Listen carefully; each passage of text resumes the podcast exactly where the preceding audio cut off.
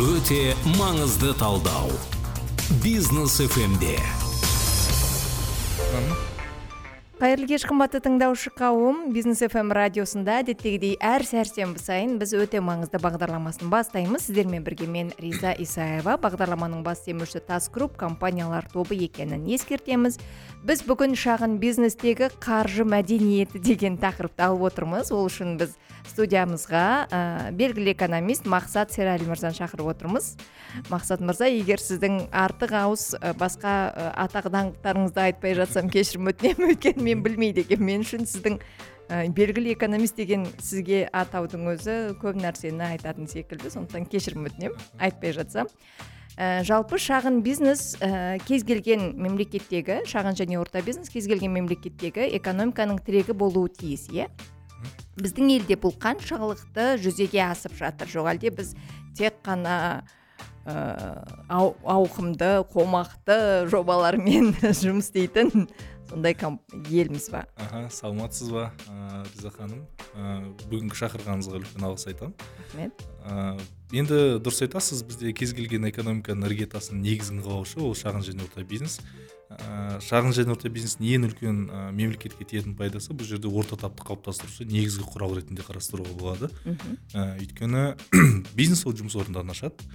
Ә, салықтар төлей бастайды иә. Ол экономиканы да адамға да қажеттілігін қанағаттандырады. Енді жалпы сұрағыңызға келетін болсақ қазіргі таңда алматы қаласында үш жүз мыңға жуық ә, шағын және орта бизнес субъектісінің кәсіпкерлері тіркелген ә, олардың қазіргі таңда алпыс бес жетпіс пайызға жуығы қызмет көрсету саласында қыз, қызмет көрсету саласында яғни жаңа тауарды алып сату мәселесі бойынша қызмет көрсету саласында жұмыс жасайды.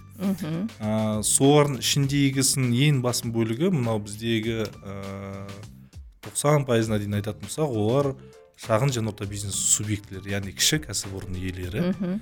Одан кейінгі ірі кәсіпорындар ірі кәсіпорындар бізде алматы қаласында өзі саусақпен ақ санарлы. Олар яғни қазіргі таңда негізгі тенденцияның дамуына драйв бере алады. Бірақ ең негізгі жұмыс орындарын қалыптастырушы негізгі экономикалық тенденцияның дамуына іргетасын қосатын ол шағын және орта бизнес. Алматы қаласындағы енді әр өңірлерде әртүрлі көрсеткіштер кәсіпкерлердің саны бойынша. Бірақ кәсіпкерлердің қазір республика бойынша деңгейін алып қарайтын болсақ бізде қазір екі миллионға жуық ә, шағын және орта бизнес субъектісі тіркелінген. Олардың ішіндегі қазіргі таңда бір миллион алты жүзға жуығы яғни нақты ә, жұмыс жасайтын кәсіпкерлер есептелінеді. Бұл нарықта қазір екі үш миллионға жуық азамат бизнес саласында яғни жұмысын өзін атқарып жатыр. Бұл да өте жақсы көрсеткіштер. Өйткені жалпы деңгейде ә, кәсіпкерлік біздің жалпы халқымыздың санына шаққан кезде қарайтын болсақ ә, бизнес өте оңғайлы одан кейінгі мынау қазақстандағы ә, бизнес жүргізу моделін алып қарайтын болсақ ә, бизнеске деген жағдай жасалған ә, деңгейін алып қарайтын болсақ мынау кеңес өкіметтері ішіндегі ең алғашқы ең оңтайлы жағдай осы именно қазақстанда жасалынған. Яғни ол ә, салықтық жүйе жағынан да ең тиімді. Жүйе бізде өздеріңіз білесіздер қазіргі таңда мынау ә, жаңа салықтық кодекстер қарастырылып жатыр. Тағы да толықтырулар енгізіледі яғни қазіргі таңда мынау орталықтандырған жүйе бойынша. Одан кейін бізде мынау жеңілдетілген салықтық жүйе бар үш пайыз төлейтін мысалы. Ә, яғни осындай осындай артықшылықтар бізде қазақстанда ғана бар. Мынау салыстырмалы ресейде алып қарайтын болсақ ол ресейде көрсеткіштер пайыздық ставкалары. Бірінші банктер несие беретін одан кейін мынау ә, салық жүйесінің жағынан олардікі бізден әлдеқайда жоғары. Яғни шағын және орта бизнес үшін жақсы жағдай жасалған. Иә. Yeah. салыстырмалы түрде. Иә. Бірақ дегенмен менің ойымша ә, біздің еліміздегі шағын және орта бизнесте ә, бір қалыптасқан қағида қағида емес енді қалай айтсам екен бір түсінік бар. Ә, не олар ә, жаңағы өмір бақи сол бір деңгейде қалып қояды. Немесе дами алмай иә немесе керісінше банкрот болады. Ә, сондай бір ә, одан әрі дамып орта іріленіп дегендей бір әлі көрген жоқпыз иә? Дәл сондай компанияның трансформациясын көрген де жоқпыз. Қазақстан тәжірибесінде өте аз сияқты. Бұл немен байланысты? Ә, ондай компаниялар негізі шын мәнінде бар. Енді қазіргі таңда иә енді мынау стартаптан бастап үлкен көлемді жобаларға проектілерге айналысып ә, мемлекеттік жағында үлкен деңгейге өскен компаниялар бар. Ә, бірақ бұл жерде олардың саны неге аз? Өйткені бізде қазақстандағы біріншіден ә, сұраныстың халықтың саны көлемі. Енді кез келген ә, негізгі бизнестің дамуына әсер етуші фактор бұл халықтың тығыздығы. Мхм. Бізде алма, ә, біз республикамызды алып қарайтын болсақ бізде 20 миллион ғана халқымыз бар. Сондықтан ә, бір жерде мысалы алматыда бизнес ашқаннан кейін ол сенің өзің өніміңді немесе қызметіңді республикамыздың барлық аумағына тасымалдау үшін ол қомақты қаражат қажет етеді және де тауардың өзіндік құнына қатты әсерін тигізеді. Сондықтан бізде және халқымыз бір жерде шоғырланбаған. Территориямыз мысалы тоғызыншы орын аламыз. Бізге ол жағынан қиын. Ал мысалы мынау ә, европа мемлекеттерінде қытай мемлекетінде неге проектілер тез жүреді өйткені ол жерде жаңағыдай завод аштың заводтан кейін ашқаннан кейін сен есігінің алдында жаңағыдай он миллион жүз миллион халық сен жүріп жатыр сұраныс. Мгм. иә яғни осы тараптан біз алып қарастырамыз одан кейін екінші проблема бізде ә, бұл бар проблема қазіргі таңда. Ә, енді кез келген кәсіпорын өсу үшін ол қаржылай көмек керек. Яғни қазіргі таңда бізде қаржы ресурстарының әлі де болса да мынау ә, бизнеске жеткіліксіз болып жатыр. Өйткені өткенде бұны президент айтты иә? Президент айтты оны кәсіпкерлер де қанша көтеріліп жатыр. Бізде мынау ә, мемлекеттік бағдарлама бойынша берілетін жеңілдетілген несиелердің ә, көлемі ә, бар сұранысты қанағаттандырмайды. Я- яғни бізде мысалы болады мемлекеттік бағдарлама бойынша осынша миллиард бөлінді ә, бір аптаның ішінде бір күннің ішінде қаражат бітіп қалып жатады. Бұл ә, яғни оған деген мемлекеттік бағдарлама деген сұранысты өте қатты жоғары. Мм. Ә, одан кейін бұл қаражат бәріне жетпегендіктен кейін сәйкесінше көптеген проектілер ә, басқа жолдарды іздей бастайды да. Немесе жаңағыдай ә, мемлекеттік бағдарламадан сенім төмендетуі мүмкін. Мысалы ондай да жағдайлар бар. Мысалы ә, бір қарапайым ғана мысал айтайық. Мысалы үлкен үйдің астындағы мысалы шағын ғана дүкен екінші дүкенін ашу үшін оған мысалы шартты түрде отыз миллион теңге қаражат керек дейді. Мгм. соны барып ашайын десе немесе жаңағыдай пәтер жаңағы ә, сатып алайын ғимарат сатып алайын десе банктегі барады. Ренжімеңіз қазіргі таңда ақша бітті. Да, сіздер мынау екінші деңгейлі банктерге барасыздар ол жақта жаңағыдай жиырма пайыздан жоғары ставкасы ал жиырма пайыз жоғары ол жаңа шағын кәсіпкер ие үшін ол қолайсыз Мгм. ә, сондықтан бұл жерде біз мемлекеттік бағдарламаларды беретін кезде ішіндегі белгілі бір деңгейде ә, іріктеу жасауымыз керек деп ойлаймын Ә, Мысалы? мысалы ә, үлкен компанияларға осы уақытқа да мысалы аяққа тұрған компанияларға ә, беретін сомалардың көлемін шағын кішірейтіп мысалы Мгм. енді бастап жатқан мысалы стартап проект үш жылға дейінгі жобаларға яғни осы біз берейік мысалы бөлінген қаражаттың бір алпыс пайызын осы кісілерге берейік Мгм. өйткені ол кісілер не олар ыыы, өсу керек қой олар өсу керек олар жұмыс орындарын қанағаттандырады олар нарықтағы сұранысты қанағаттандырады ал мысалы үлкен компанияға бергеннен кейін ол сәйкесінше үлкен компанияға ол үлкен қатты белгілі бір деңгейде не жасамауы мүмкін. Ә, экономикалық эффект бермеуі мүмкін. Ә, сондықтан біз егер де қалайтын болсақ біз ә, банктер бірақ қорқады.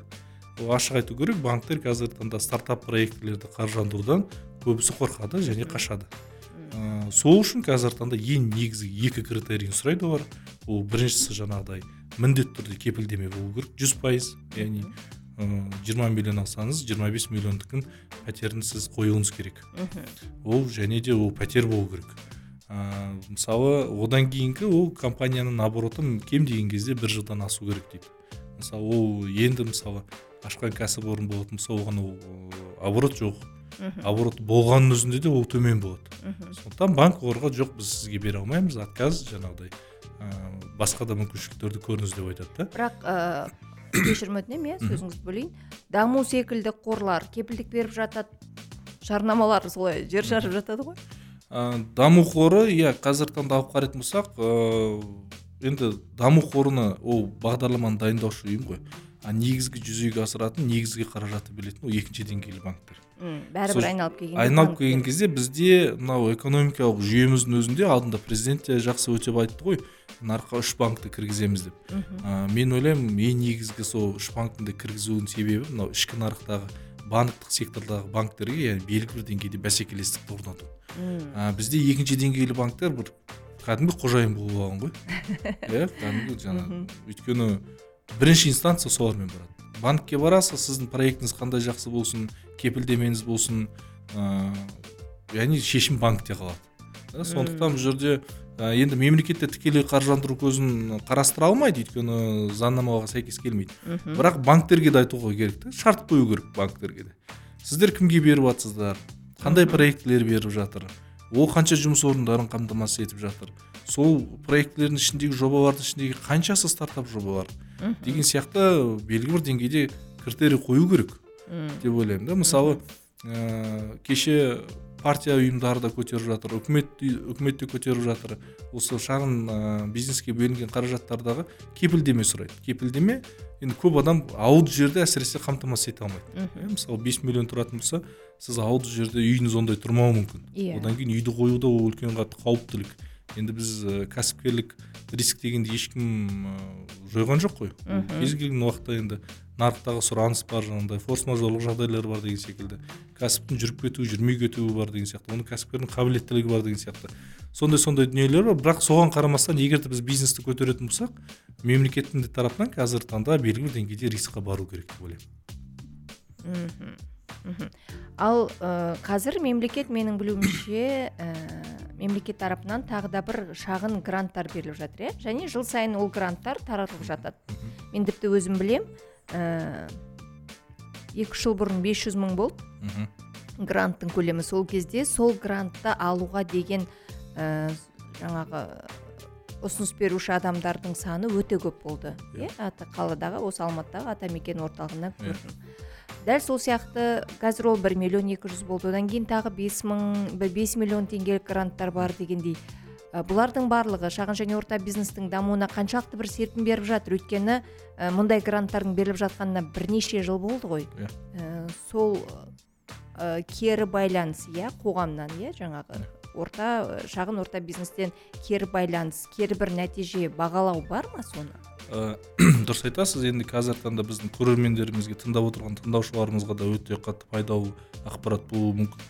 Ә, қазіргі таңда кез келген адам кәсіп әсіресе стартап проектілер бизнес ашамын дейтін азаматтар болатын болса мемлекеттің тарапынан жүргізіліп жатқан гранттық жобалар бар. Мхм. Гранттық деп отырғанымыз ол қайтарымсыз қаражат. Бірақ конкурстық негіздеме арқылы жүргізіледі. Ә, бізде ә, бастау бизнес деген жоба бар қазіргі таңда. Республикамыздың барлық аумағында жүзеге асып жатыр. Ол алматы атамекен арқылы ма? атамекен емес қазір жұмыспен қамту орталығы арқылы. Бұл осыдан бір жыл бұрын атамекен ұлттық кәсіпкерлер палатасы оқытып ә, жетелеу процесін барлығын жүргізетін.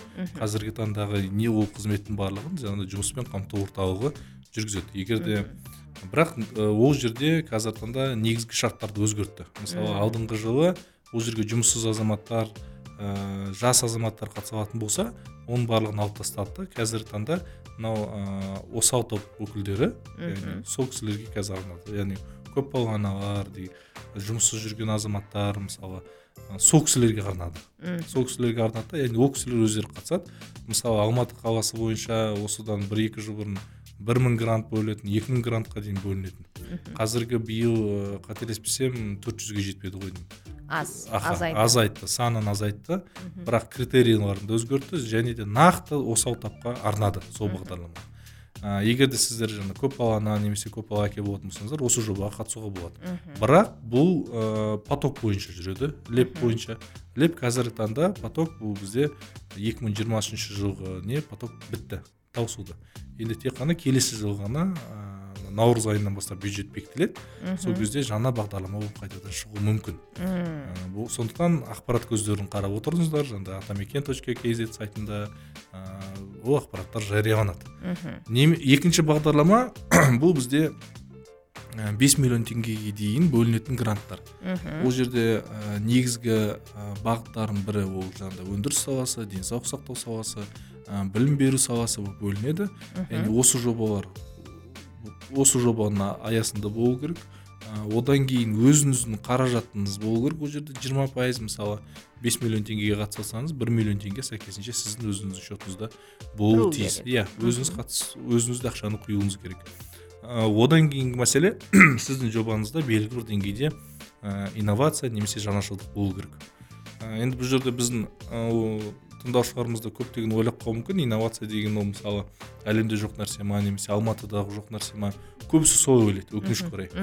бірақ инновация деген ол кез келген салада инновация табуға болады. Мысалы ат, екі мысалы қарапайым сән салоны дейік немесе жаңағыдай ателье дейік иә? Екеуі де бірдей бірақ сіз өзіңіздің ательеңізде мысалы жаңа технология бойынша тігетін болсаңыз ә, ательеңізде бір ә, ерекше бір өнім шығаратын болсаңыз ол сіздің жобаңыз үшін инновация болып есептелінеді. Мм. Яғни сондықтан сізге ол инновация сіз ол жобаға қатыса аласыз. Мхм. Яғни бұл республикамыздың барлық аумағында жүреді. Мхм. Барлық өңірінде тек қана жаңағыдай жергілікті атқарушы билік яғни кәсіпкерлік бөліміне хабарласып ол бағдарламаның қашан и қай уақытта басталатынын қарап отыру керек. Мхм. Алматы қаласында да тура солай яғни ол ақпарат белгілі бір екі апта үш апта бұрын беріледі шығады жаңағыдай әлеуметтік желілерге немесе ә, әкімшіліктің сайтына деген секілді. Сол жақтан ары қарай уже документтеріңізді жинап мына қолдау точка kz деген сайт бар сол жаққа барып енгізесіздер мхм.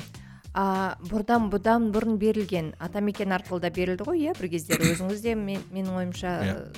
сол ә, менторлардың бірі болдыңыз. Иә. Ә, олар қаншалықты нәтижелі болды? Ә, енді ол біз жобаларды қазіргі таңда біз сараптамаймыз. Өйткені ол жобаларды ә, тікелей қадағалайтын қазіргі таңда жұмыспен қамту орталығы. Бірақ енді өзім атамекенде жұмыс жасап жүргеннен кейін біз наурызбай ауданы бойынша бірқатар азаматтармен келістік сол кезде ә, грант алған. Қазір қарасақ дөп дөңгелетіп отыр. Иә яғни сол шағын шағын өйткені ақша ол жерде аз.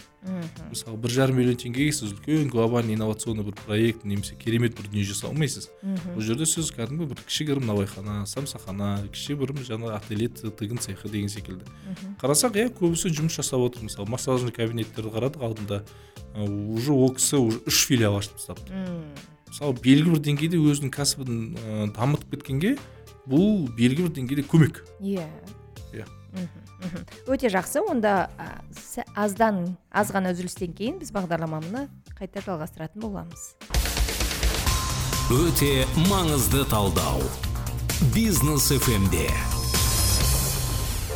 бағдарламамызды одан әрі жалғастырамыз. Қымбатты тыңдаушы бағдарламаның бас демеушісі тас групп компаниялар тобы. Сіздермен бүгін ә, белгілі экономист мақсат серәлі мырза. Біз шағын бизнестегі қаржы мәдениеті туралы сөйлесіп отырмыз. Ә, енді осы тақырыптың өзіне келсек иә өткенде осыдан бірнеше хабар бұрын бізге ә, сол тас групп компаниялар тобының ә, маманы ұлар райымбек деген жігіт келіп ә, жалпы шағын бизнесте иә ең басты қателіктердің бірі олар қаражатын дұрыс басқара алмайды. Қаражат мәдениеті онша дамымаған деп айтты да. Ә, өйткені олар өздері де грант беретін болғандықтан күнделікті ә, өздеріне келетін жобаларды сараптайтын болғандықтан сондай пікір айтты. Жалпы сіз бұған не айтар едіңіз? Ә, мен жалпы келсем ол қағидамен ә, және де толықтыратын ретінде айтатын болсақ бізде мынау стартап жоба кәсіпкерлердің басым бөлігінің қателігі ол бизнес жоспардың болмауы. Мхм. Тиянақты бизнес жоспарының бизнес моделінің болмауы. Бізде өкінішке орай ә, қазақстанда бизнес жоспар деген ұғымға бизнес жоспардың жалпы құрылымына тек қана бір былай справка ретінде қарайды да. Мысалы банкке қажет мысалы бір жерден алды шығарды справка өткізді. Біздің бизнес жоспардың деңгейі қазір сол тек қана қағаз жүзінде құр справка ретінде жүрді. Мхм. Ол ы, дамыған елдерде бизнес жоспар деген ол 10 жыл 20 жылға қойылады. Ол жерде қаржылай экономикалық көрсеткіштері маркетингтік саясаты бизнесті жүргізу құрылымы ә, толыққанды маркетинг анализі бәрі жасалынады. Сондықтан оған ол жоспар қойылады. Әр жоспар бойынша сәйкесінше ол өзімен жұмыс жасап отырады. Сол бизнес жоспарда құр- көрсетіледі. Онда бизнес жоспардың болмауы бізде мысалы стартап проектілермен балдармен де келіп қарайтын болсақ барлығының бизнес жоспары ол интернеттен көшіріліп алынған. Сәл сәл бір өзгерістерге ұсынылған. Ал бірақ тиянақты түрде өзің жаздың ба бұл бизнес жоспарды? Өзің қарастырдың болса? Жоқ дейді.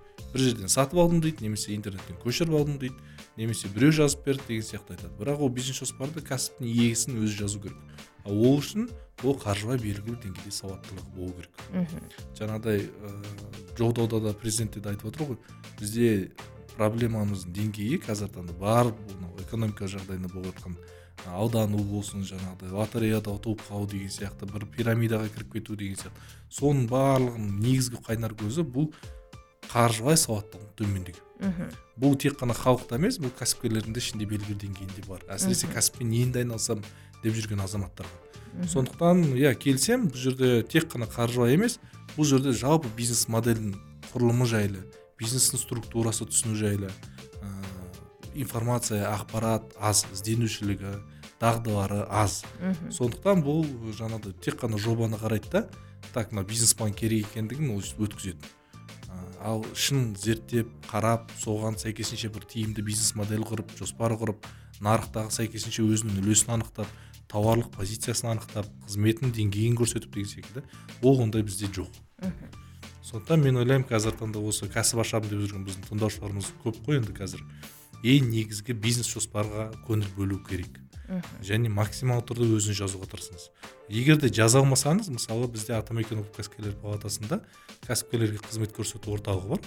Сол жерге келсеңіздер яғни менеджермен бірге отырып жазуға болады. Яғни сіз өзіңіздің идеяңызды қаржылай көрсеткіштеріңізді айтасыз оны документте құжаттық түрге түсіреді. Өйткені не үшін мен үнемі айтамын? Сіз сөзбен бизнесті айту оңай сөзбен оны жеткізу оңай. Ал бірақ ә, сіздің бизнес ә, мысалы банк өткізсеңіз сіз ол кездеспейді. Сіз ол міндетті түрде бизнес планға көрсетуіңіз керек бизнес жобада. Ал сен бизнес жобаға қағаз бетіне түсіретін кезде сенің идеяң бар сенің жаңағыдай ақпаратың бар оның барлығы не істейді? Қысқарылып кетеді автоматты түрде. Яғни сенің өзектілігі төмендеп кетуі мүмкін. Мхм. Сондықтан ол қағаз бетке жаза білу өзінің ойыңды тура жеткізе білу ол да бір үлкен өнер. Осы орайда айтып кетейінші ә, бізде банктер болсын иә бизнестің тілі біз орысша деп айтып жатырмыз ғой. Әлі де сол үрдіс өзгере қойған жоқ. Банктерде жаңағы несиеге ұсыныс алғанда олар да сол ә, құжаттаманың барлығын орыс тілінде сұрауы мүмкін да. Иә. сондықтан да сол барьерде көбіне кедергі болатын сияқты. Менің тәжірибемде қазіргі таңда бізде көп кәсіпкерлермен жұмыс жасаймыз. Иә банктегілер қазақша тілді түсінбейді. Иә. Одан кейін ә, қаржылай қазақ тілі қиынырақ. Қиын өзінің бір ә, несі бар. Мысалы орысша тез жеткізетін ә, нәрсені қазақша күрделі сөздермен қолданып кетуі мүмкін. А сәйкесінше оны қарап отырған менеджері бар анау банктегі басшылық бар. Ол орыс тілді азамат болуы мүмкін. Ол орыс азамат болуы мүмкін деген сияқты. Қазақ тілін білмейтін азамат болуы мүмкін.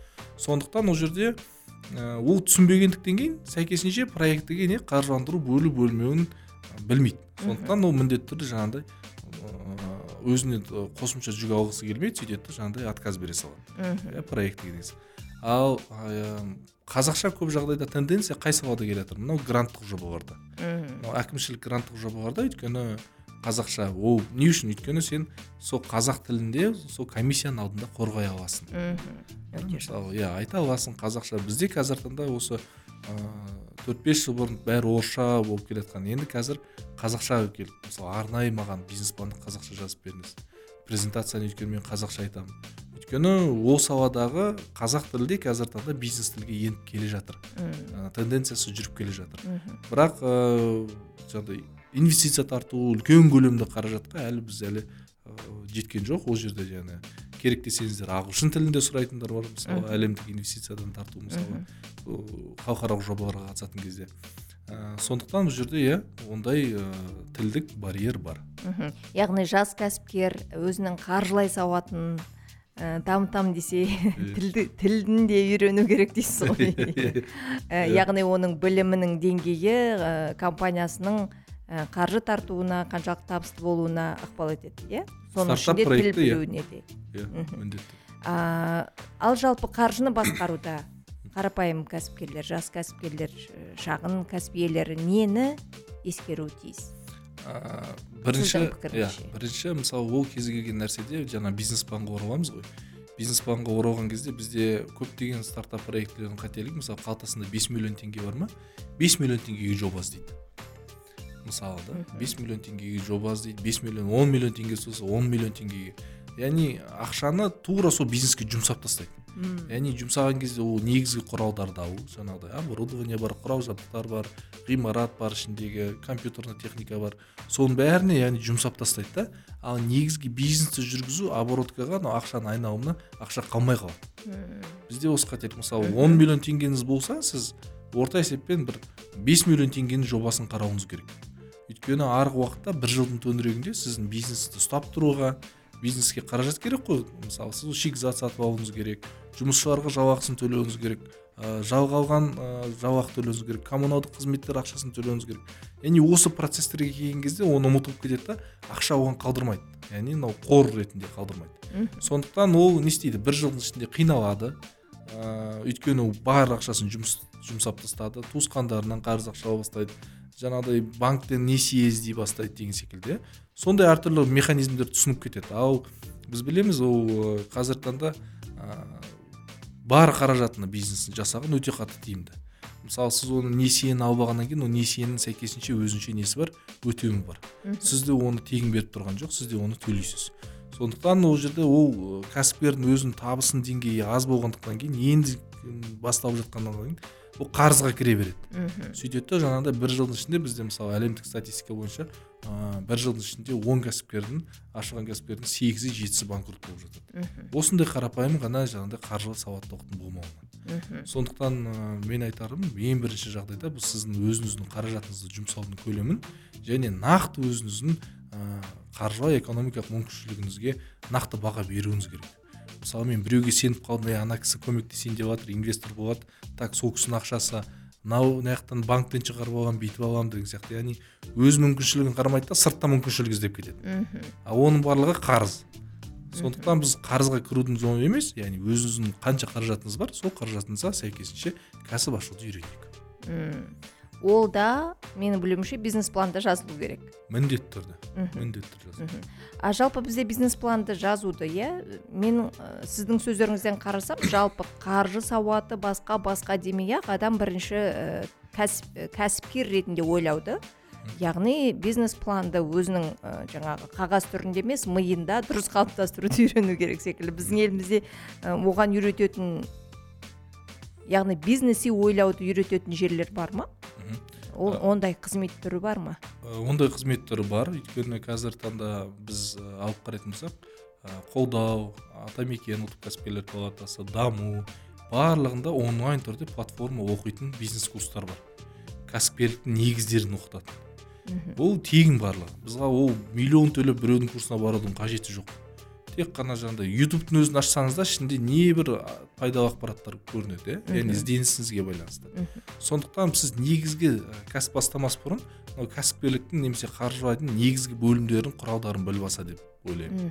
Яғни кемінде кәсіпкерлік негіздері жайлы. Мхм. Одан кейінгі идеяны жетілдіру керек. Бізде ең дұрысы идеяны жетілдіру керек. Бізде ә, мысалы сізде идея шығады ол сіздің идеяңыз сізге керемет болып көрінеді. Мхм. Сіз досыңызға айтасыз ол досыңыз сізге ол ә, кемшілік айта алмайды ол да мақтайды. И сіздің идеяңыз бір жүзеге асып кететін проект сияқты болып көрінеді. Мхм. А ол ешқандай анализға негізделмеген. М, сондықтан анализ жүргізу керек. Талдау жасау керек. талдау жасау талдаудың өзінің екі түрі бар. Ол жаңағыдай кабинеттік зерттеу одан кейін жаңағы полялық зерттеу. Мхм. Полялық деп отырғанымыз ол нақты адамдармен кездесу сіздің қызметіңіз осы маған керек па? Сіз мен осындай өнім шығарсам аласыз ба? Кемшілігі не? Артықшылығы не деген секілді ол нақты мынау халықпен өзінің түпкі тұтынушымен анализ жүргізу. Өте жақсы. Жақсы бір тұстан әңгімеміз үзілейін деп тұр. Өкінішке орай өйткені бағдарламамыздың уақыты аяқталды. Көп рахмет мақсат мырза келгеніңізге. Тағы да эфирде күтеміз. Қымбатты тыңдаушы қауым эфирде қайта кездескенше.